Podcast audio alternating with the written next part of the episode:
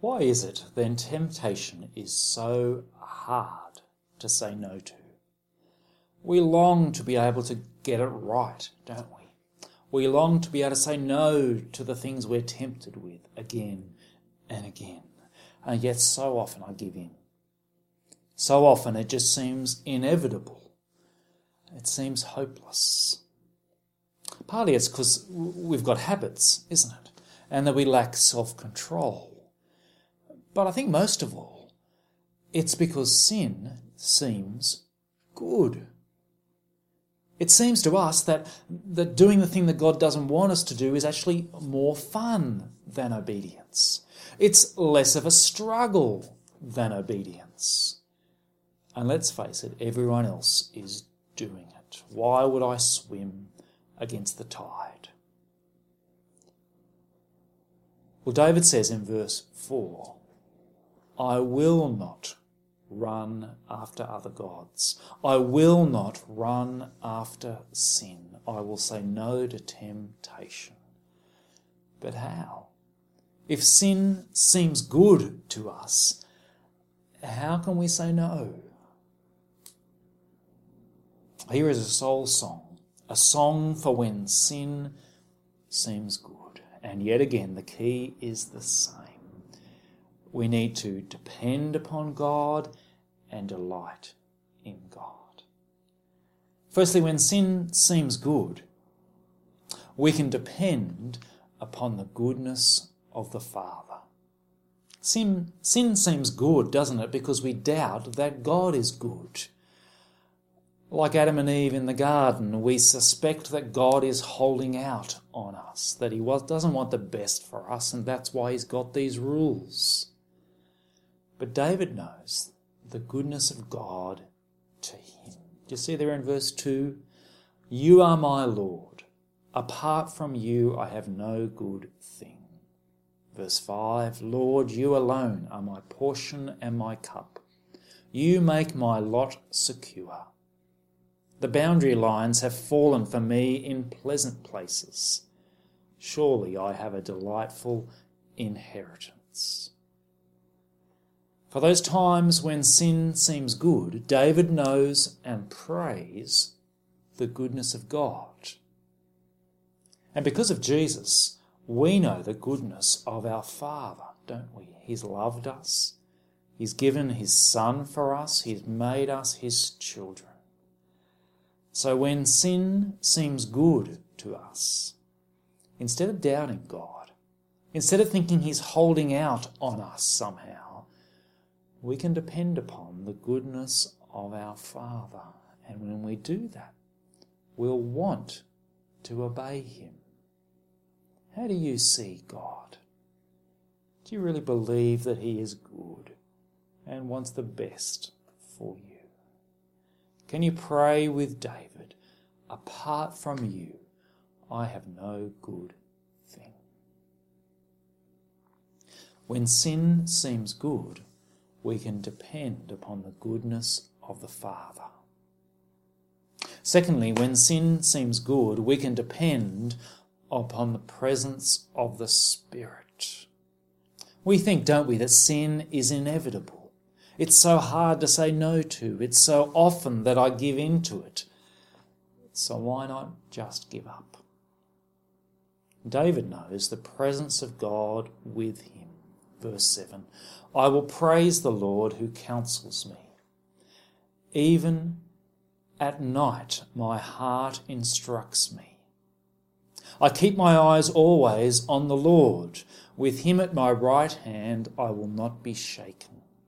He doesn't just feel that God's with him. He doesn't just know that he's always with him. He knows his word. He counsels him. And so even at night, he remembers God's word. Because of Jesus, we know the Spirit is always with us, don't we? That He will never leave us. That's a promise. And we know we've been given a new nature, and His Word counsels us and instructs us.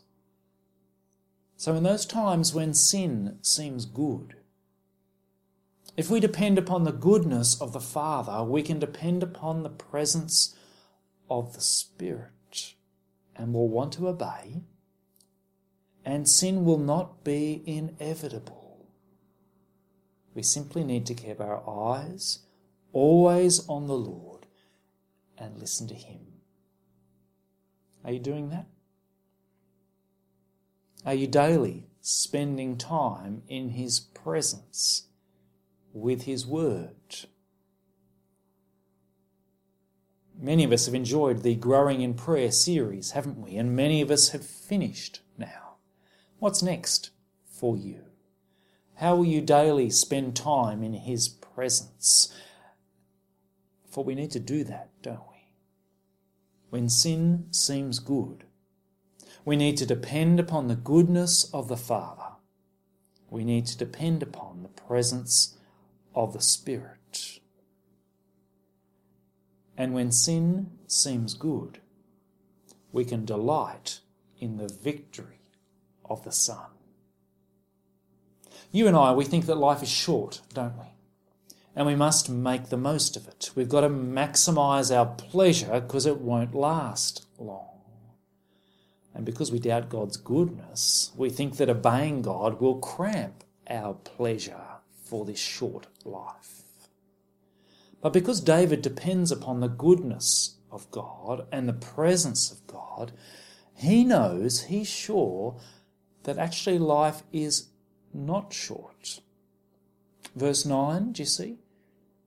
My heart is glad, my tongue rejoices, my body will rest secure, because you will not abandon me to the realm of the dead, nor will you let your faithful one see decay. And not just will you not abandon me, not just will God deliver him from whatever danger it is that he's facing at that point. No, verse 11 You make known to me the path of life. You will fill me with joy in your presence, with eternal pleasures at your right hand. We know from Acts 2, don't we? That God did not abandon his Son, his King, to the grave. He raised him victorious and gave him eternal pleasures at God's right hand. And now he shares that victory with us. And so we will enjoy eternal pleasures with him. When sin seems good, because we think we must make the most of life now, we can delight in the victory of the Son. So we can actually say no to those momentary pleasures that we think are so important but are actually against God. Because we know that life is not short and there are far better pleasures to come. Do you believe that? Or are you selling yourself short thinking that you've got to make the most of this life now.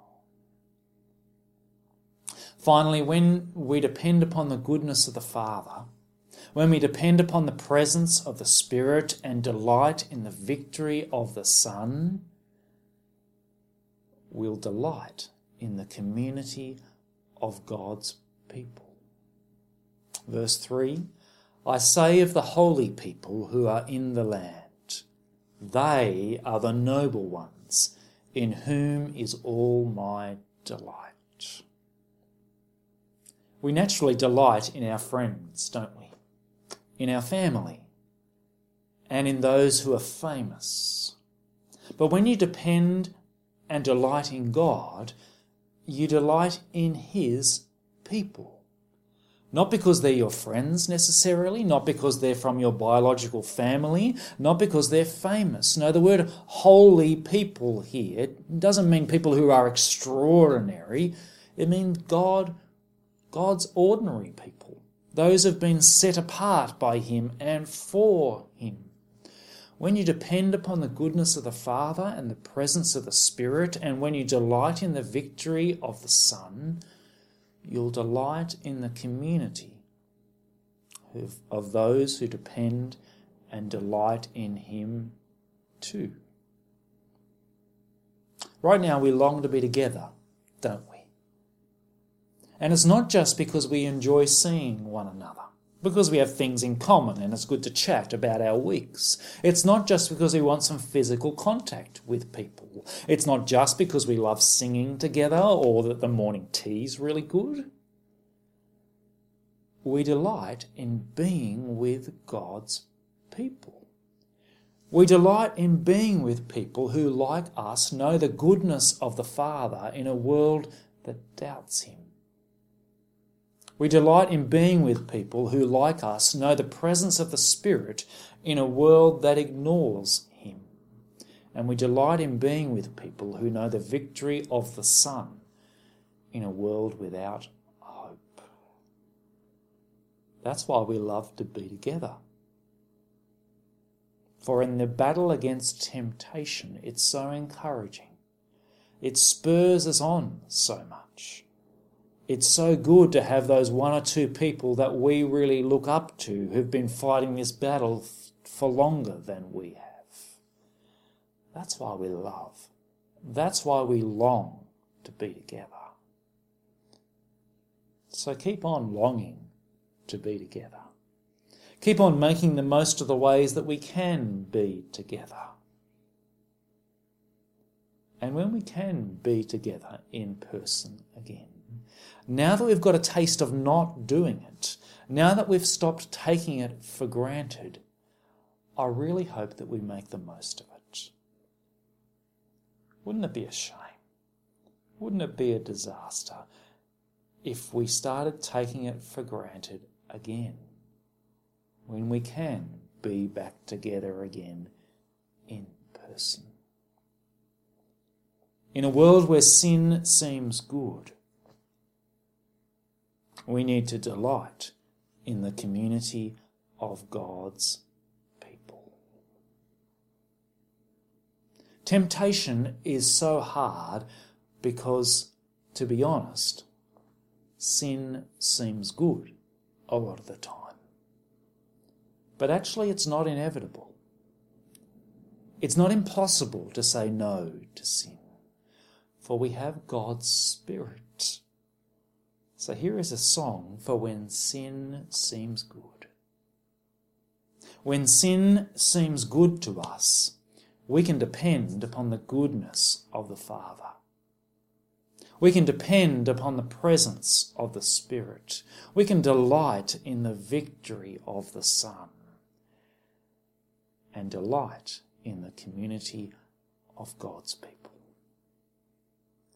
When sin seems good, will you sing this song? Our Heavenly Father, you know what we're like, and that temptation is so hard. You know what it is and how it is for each of us, and we thank you for that. Father, so often it's so hard because sin seems good to us. So, Father, help us to learn to sing this song in our hearts, to depend upon your goodness to depend upon the presence of your Spirit, to delight in the victory of your Son, and to delight in the community of your people. We pray this in your Son's name. Amen.